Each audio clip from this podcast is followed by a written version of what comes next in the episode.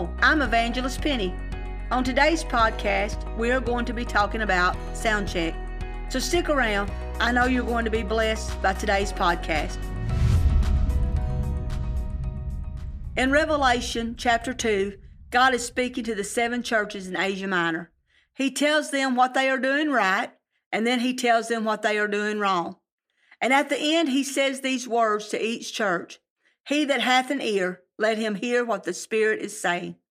We are living in a time where we are hearing all kinds of noises from all kinds of sources. But are we listening to what the Spirit of God is saying to us? It's time we do a sound check and pay attention to the noises that are filling our minds. He says for us to hear what the Spirit is saying, not what the world is saying, not what our friends and family are saying, but hear what the Spirit is saying. Jesus said he was going away, but that he would send the Comforter, which is the Holy Spirit, and he would lead and guide us into all truth. Are we listening to the sounds of doubt, fear, hopelessness, despair, depression?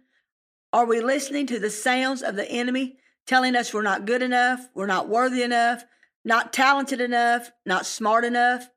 Or are we listening to the voice of the Spirit that says we are a child of God? We belong to the King of Kings and the Lord of Lords, that we are his prized possession, and that he loved us so much he died for us. Today, do a sound check, and whatever you're hearing that's not of the Spirit, cast it down and tell the devil you're not listening to his lies anymore, that you will only hear what the Spirit is saying. Thank you for joining me today. Please tell a friend about the podcast. If you would like to contact me, my email is pennylaymanministries at gmail.com. I would love to hear from you. I love you, and until next time, remember, focus on the Word.